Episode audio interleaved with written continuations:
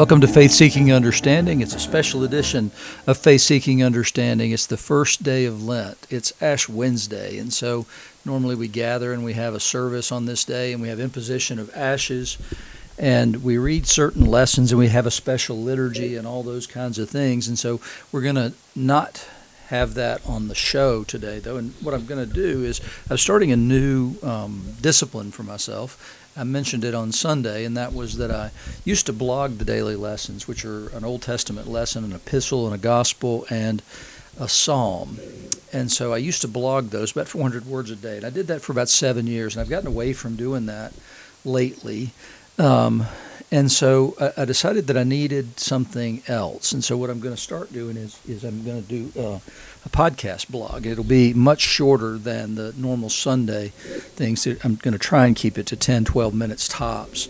And uh, so, but I feel like I needed to do a podcast today for Ash Wednesday because it's an important time and an important season. Some of you probably have no earthly idea what I'm talking about that because you're not Anglican, you're not uh, Roman Catholic, you're not Lutheran, and so you probably don't have any experience, or you're not much, maybe of Ash Wednesday. You might have seen people walking around with smudges on their foreheads, but that might be all you know about Ash Wednesday. And, and what it is, it's a call to a solemn and holy fast.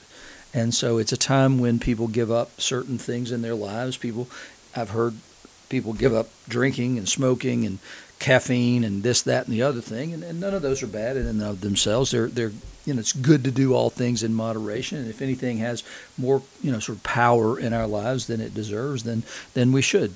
Um, make a decision about that and do something about it with the intention of that becoming a permanent habit. um, and then, but the other thing is, is that people take on disciplines, and I mentioned on Sunday's podcast, I mentioned The Celebration of Discipline, a book by uh, Richard Foster, which has been out now for goodness, maybe 30 years or something like that. It's a good book, and it talks about a variety of the disciplines, and I, I commend that to you. Again, it's Celebration of Discipline, and it's Richard Foster.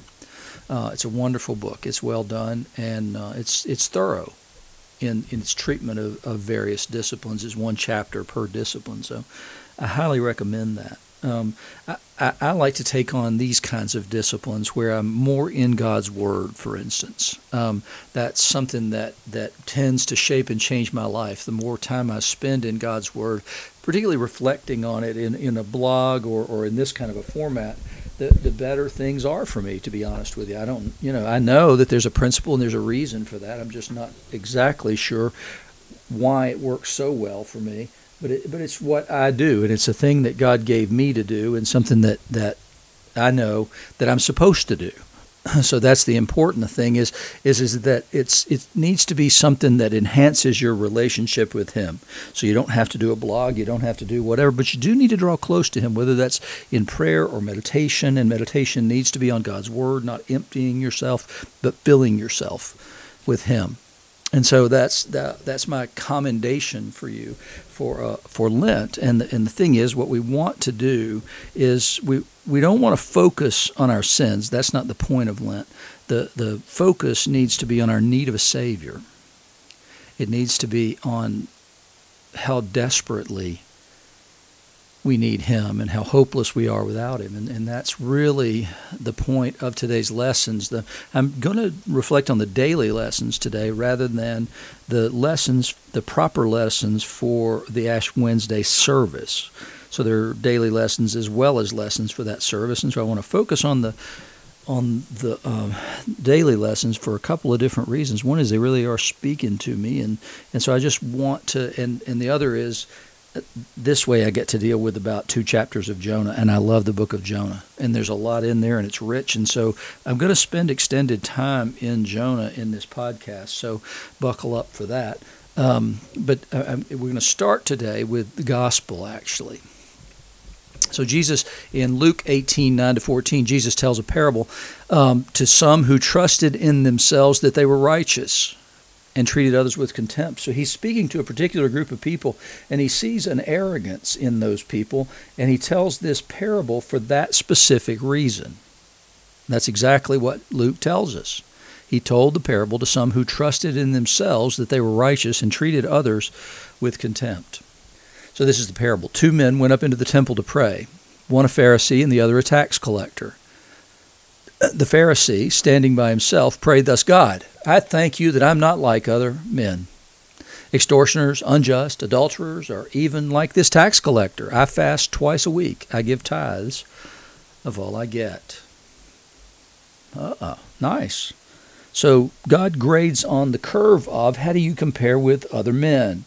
That's what that prayer sounds like. The problem is God doesn't grade on that sort of curve. It's not a comparative thing. And we, we tend to do that in our own lives. We tend to look and, and say, well, I'm better than so and so and so and so. And you might not name names, but you, you know what you're thinking. I'm better than the people who do these things. Just like the Pharisee, we, we all tend to fall into that trap.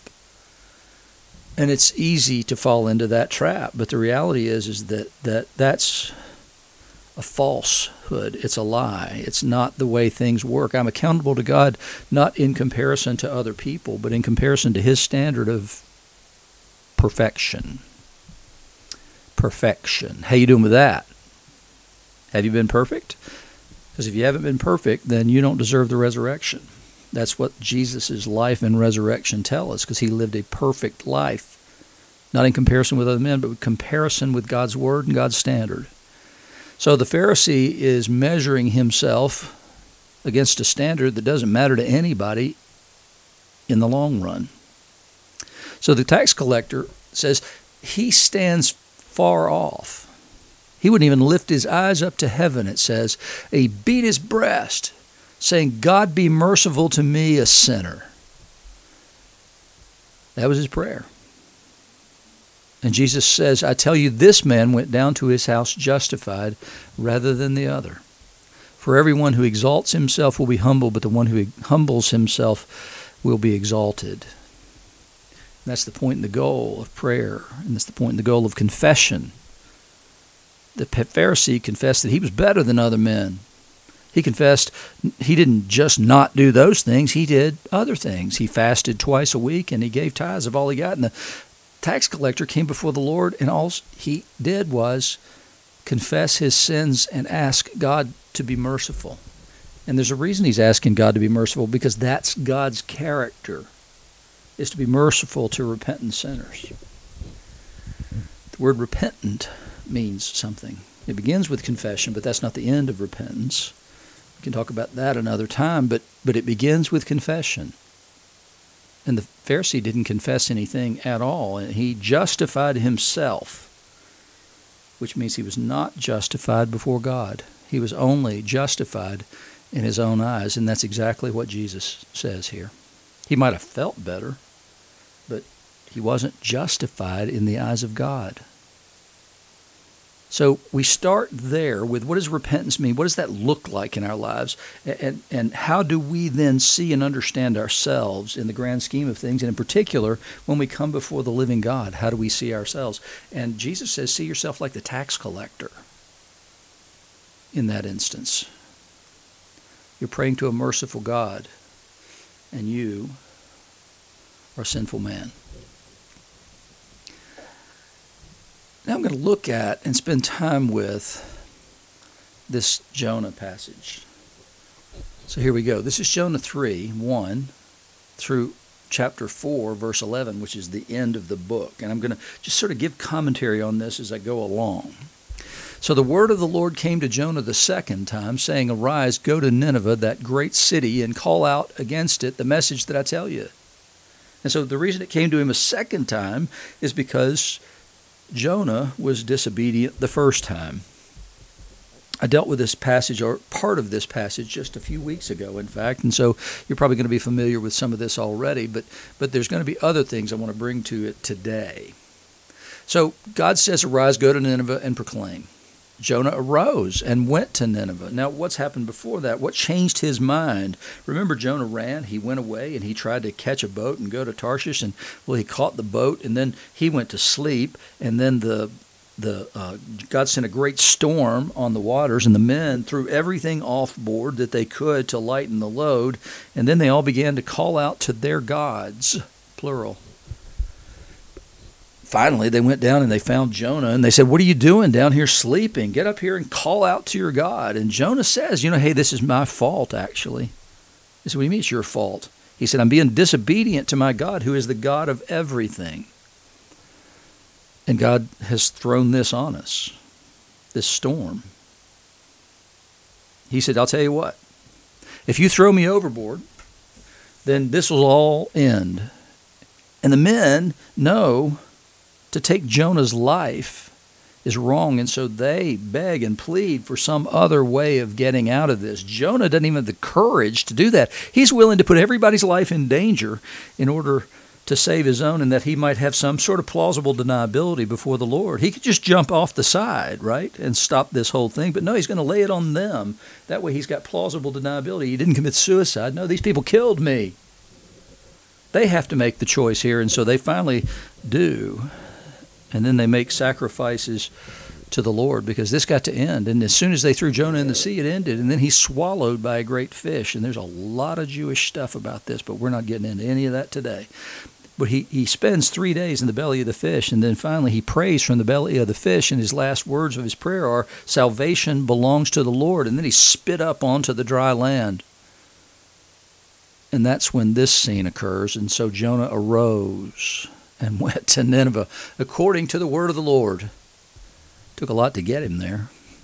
I understand that. Took a lot to get me here.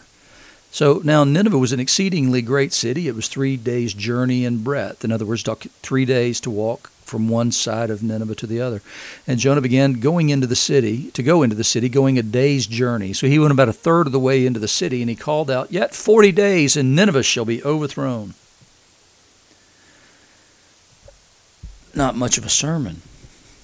But the people of Nineveh believed God, just like the sailors had believed God that it was Jonah's fault, and if they threw him over into the sea, things would be perfectly fine. And the, and like the sailors were rewarded by throwing Jonah into the sea, God met their plea of stopping this storm, and they made sacrifice to him. So Jonah calls this out, and the people of Nineveh believed God. They called for a fast and put on sackcloth from the greatest of them to the least of them. The entire city.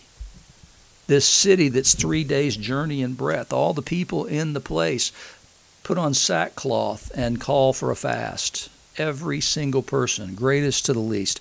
And then the word reached the king of Nineveh, and he arose from his throne, removed his robe, covered himself with sackcloth and sat in ashes. And you remember I told you the only person other than than the king of Nineveh in all of Scripture to do that was Job. It, it's it is deep, deep repentance. It's it's fear based, obviously, and they had reasons to fear that that this might be overthrown. They had lost some battles that cost them property recently. There had been an earthquake and a solar eclipse shortly before Jonah shows up. He showed up at exactly the right time for a people who are a pagan people in the sense that they don't believe in the one true and living God to receive a message from this foreign prophet. And so they even the king repents in this dramatic way. And then the king issued a proclamation and published through Nineveh by the decree of the king and his nobles, neither man let neither man nor beast, herd nor flock taste anything. Everything and everybody in Nineveh is going to fast, including the beasts. Israel never had a fast like that that included the animals. Let them not feed or drink water, but let man and beast be covered with sackcloth.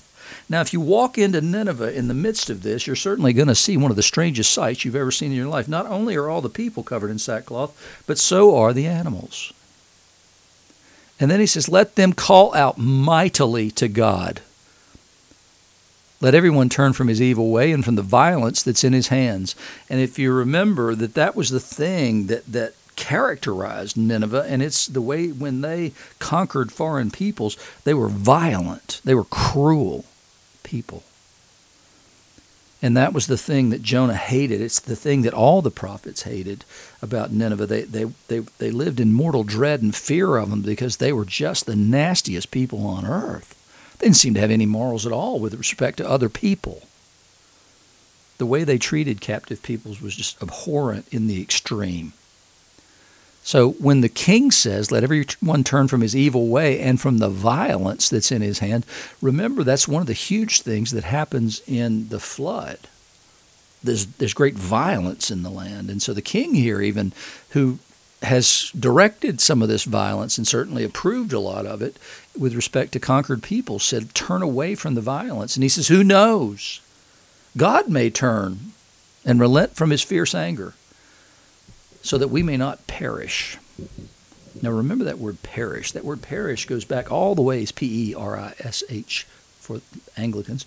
The word perish is first used in Genesis because you will surely die. And then they speak of perishing is what happens. They they didn't die away from the earth, but they died. But it was perish is the word that goes back to there. So what does it mean that they would not perish? It means they wouldn't die today, but they would ultimately die. So the fear there is God's going to take their lives right away. They know they're going to die ultimately, but they don't want to perish today. So when God saw what they did, how they turned from their evil way, God relented of the disaster that He had said He would do to them, and He did not do it.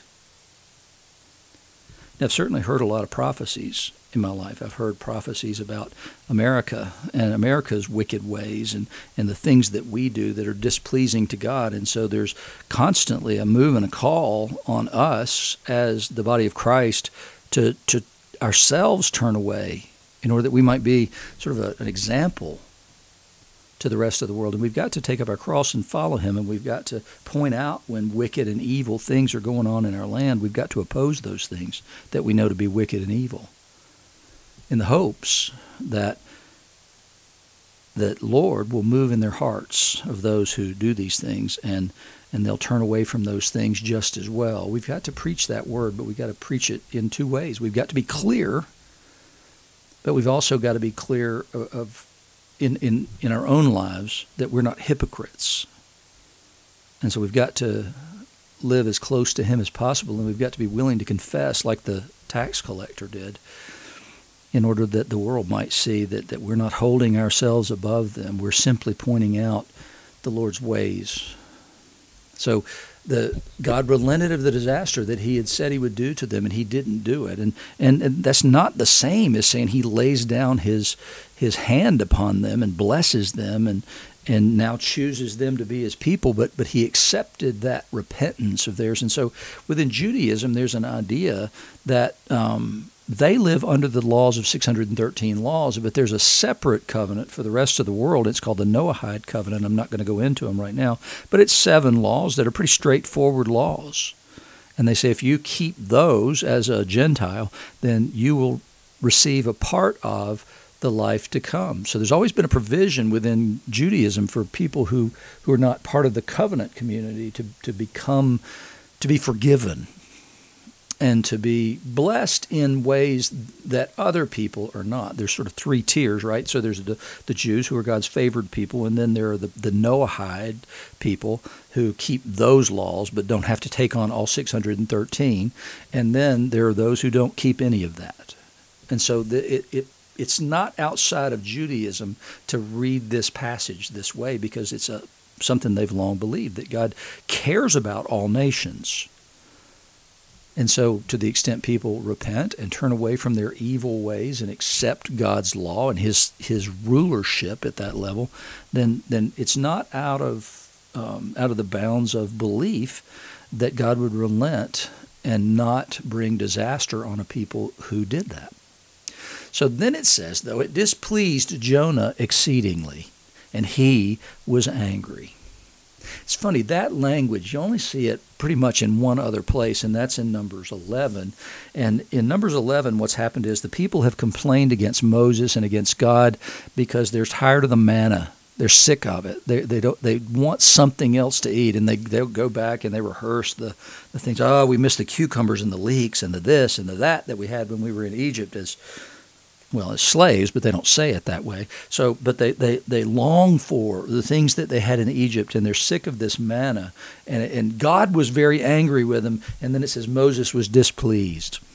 That's a stronger word than it sounds like. But it displeased here, it displeases Jonah exceedingly. And I believe that that's, that language does actually go back to the story of Moses and the people and the manna because it uses the same language. It didn't just displease Jonah, it displeased him exceedingly. And he was angry. And he prayed to the Lord and said, Oh Lord, isn't this what I said when I was yet in my own country? That's why I made haste to flee to Tarshish, for I knew that you're a gracious God and merciful, slow to anger, and abounding in steadfast love, and relenting from disaster. How does he know that? Because that's exactly how God described himself to the wayward people of Israel when they sinned by committing the sin of creating a golden calf. God relented from the disaster, as he says here, relented from the disaster that he was going to bring on his people. He was going to wipe them all out and start all over again with Moses. And so it's the same language that goes back to that scene in the wilderness where they've created that calf while Moses is yet up on the mountain waiting to receive the commandments from the Lord. And, and he, so he's counting on God to be that kind of God, but he doesn't like it when God shows that same characteristic, grace and mercy, to people he doesn't like.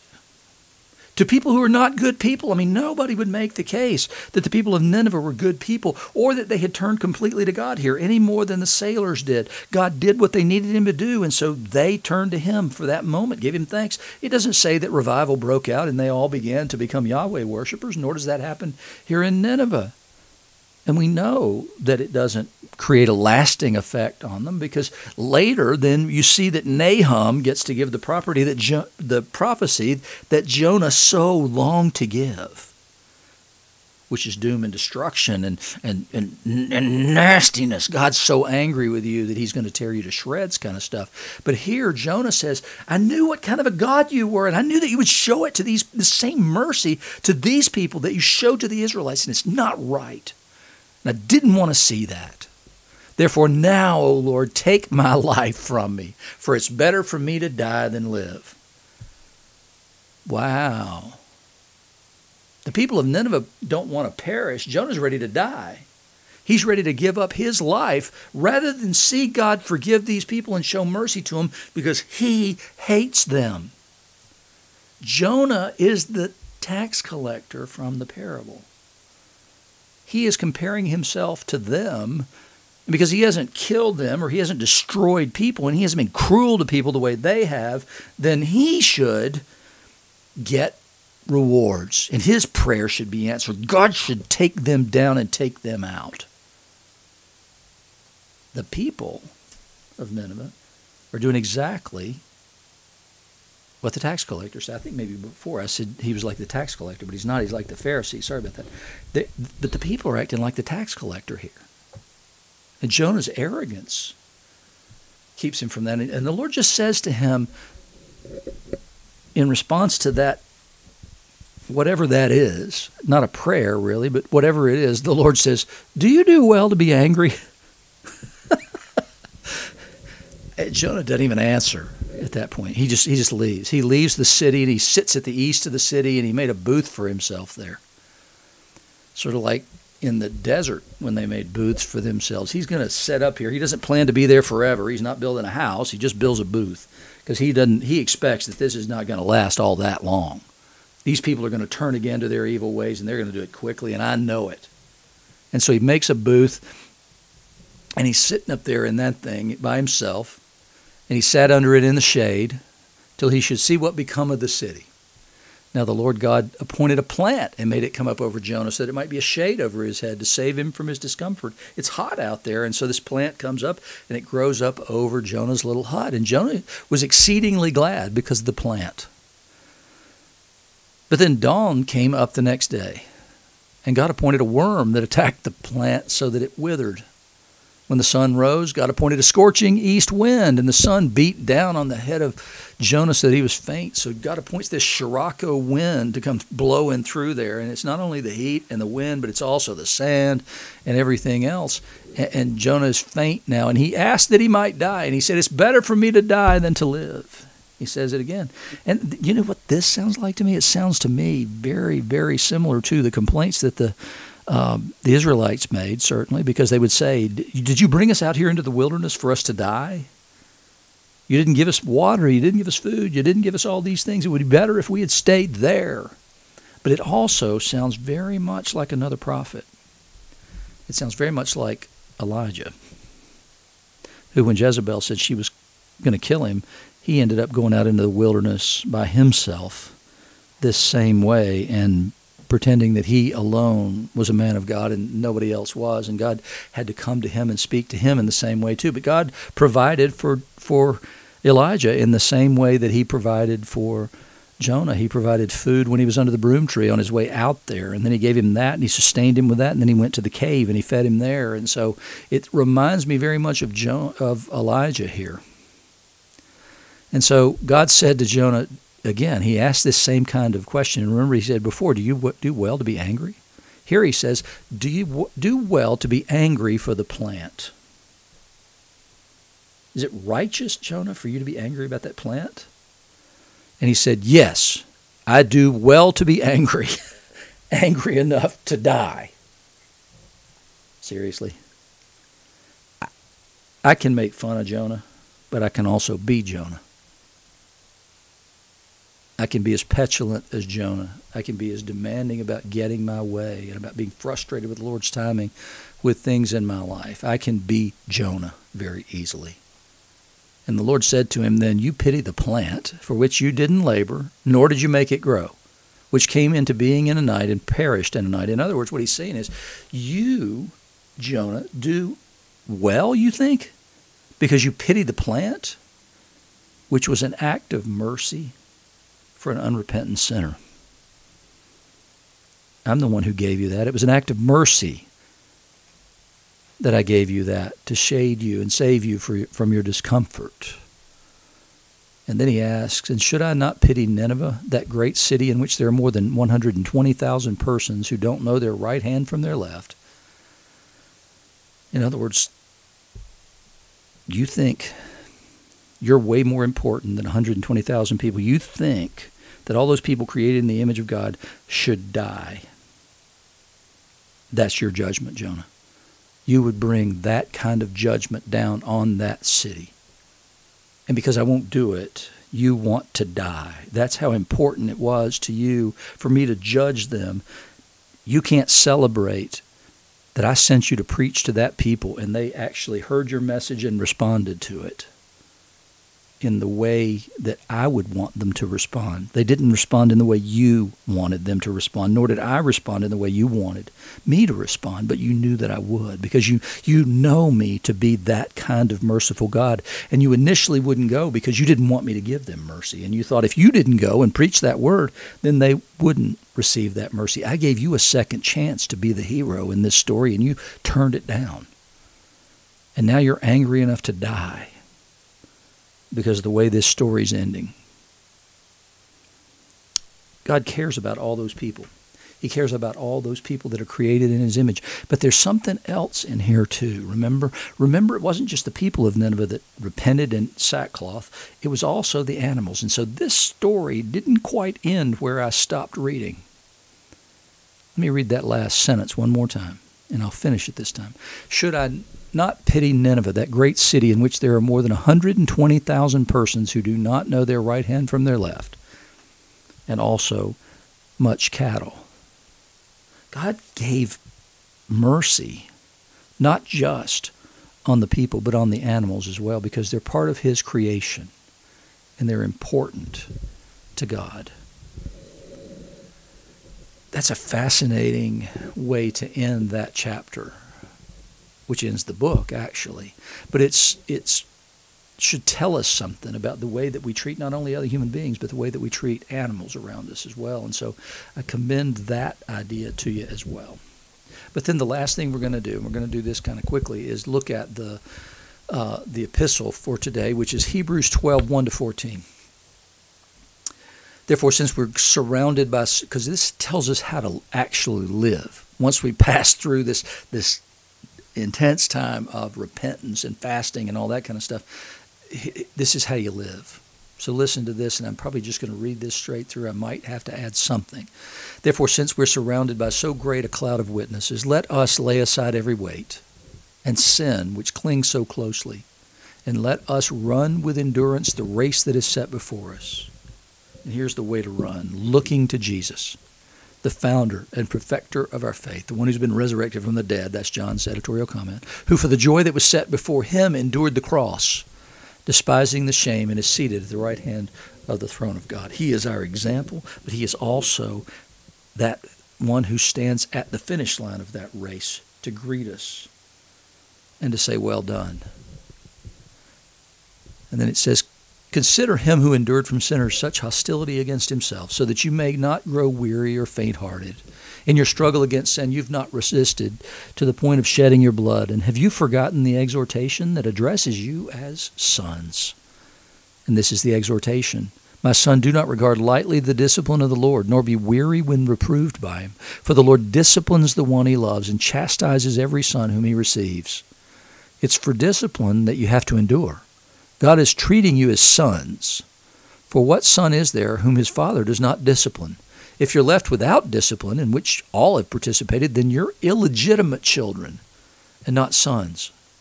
Besides this, we have had earthly fathers who disciplined us, and we respected them. Shall we not much more be subject to the Father of spirits and live? For they disciplined us for a short time as it seemed best to them. But He disciplines us for our good, because He alone knows that. Our fathers discipline us, and we discipline our children according to what seems best to us for them. But he disciplines us for our good because he alone is good and knows our good, that we may share his holiness. For the moment, all discipline seems painful rather than pleasant, but later it yields the peaceful fruit of righteousness to those who have been trained by it. Therefore, lift your drooping hands and strengthen your weak knees, and make straight paths for your feet, so that what is lame may not be put out of joint, but rather be healed. Strive for peace with everyone and for the holiness without which no one will see the Lord.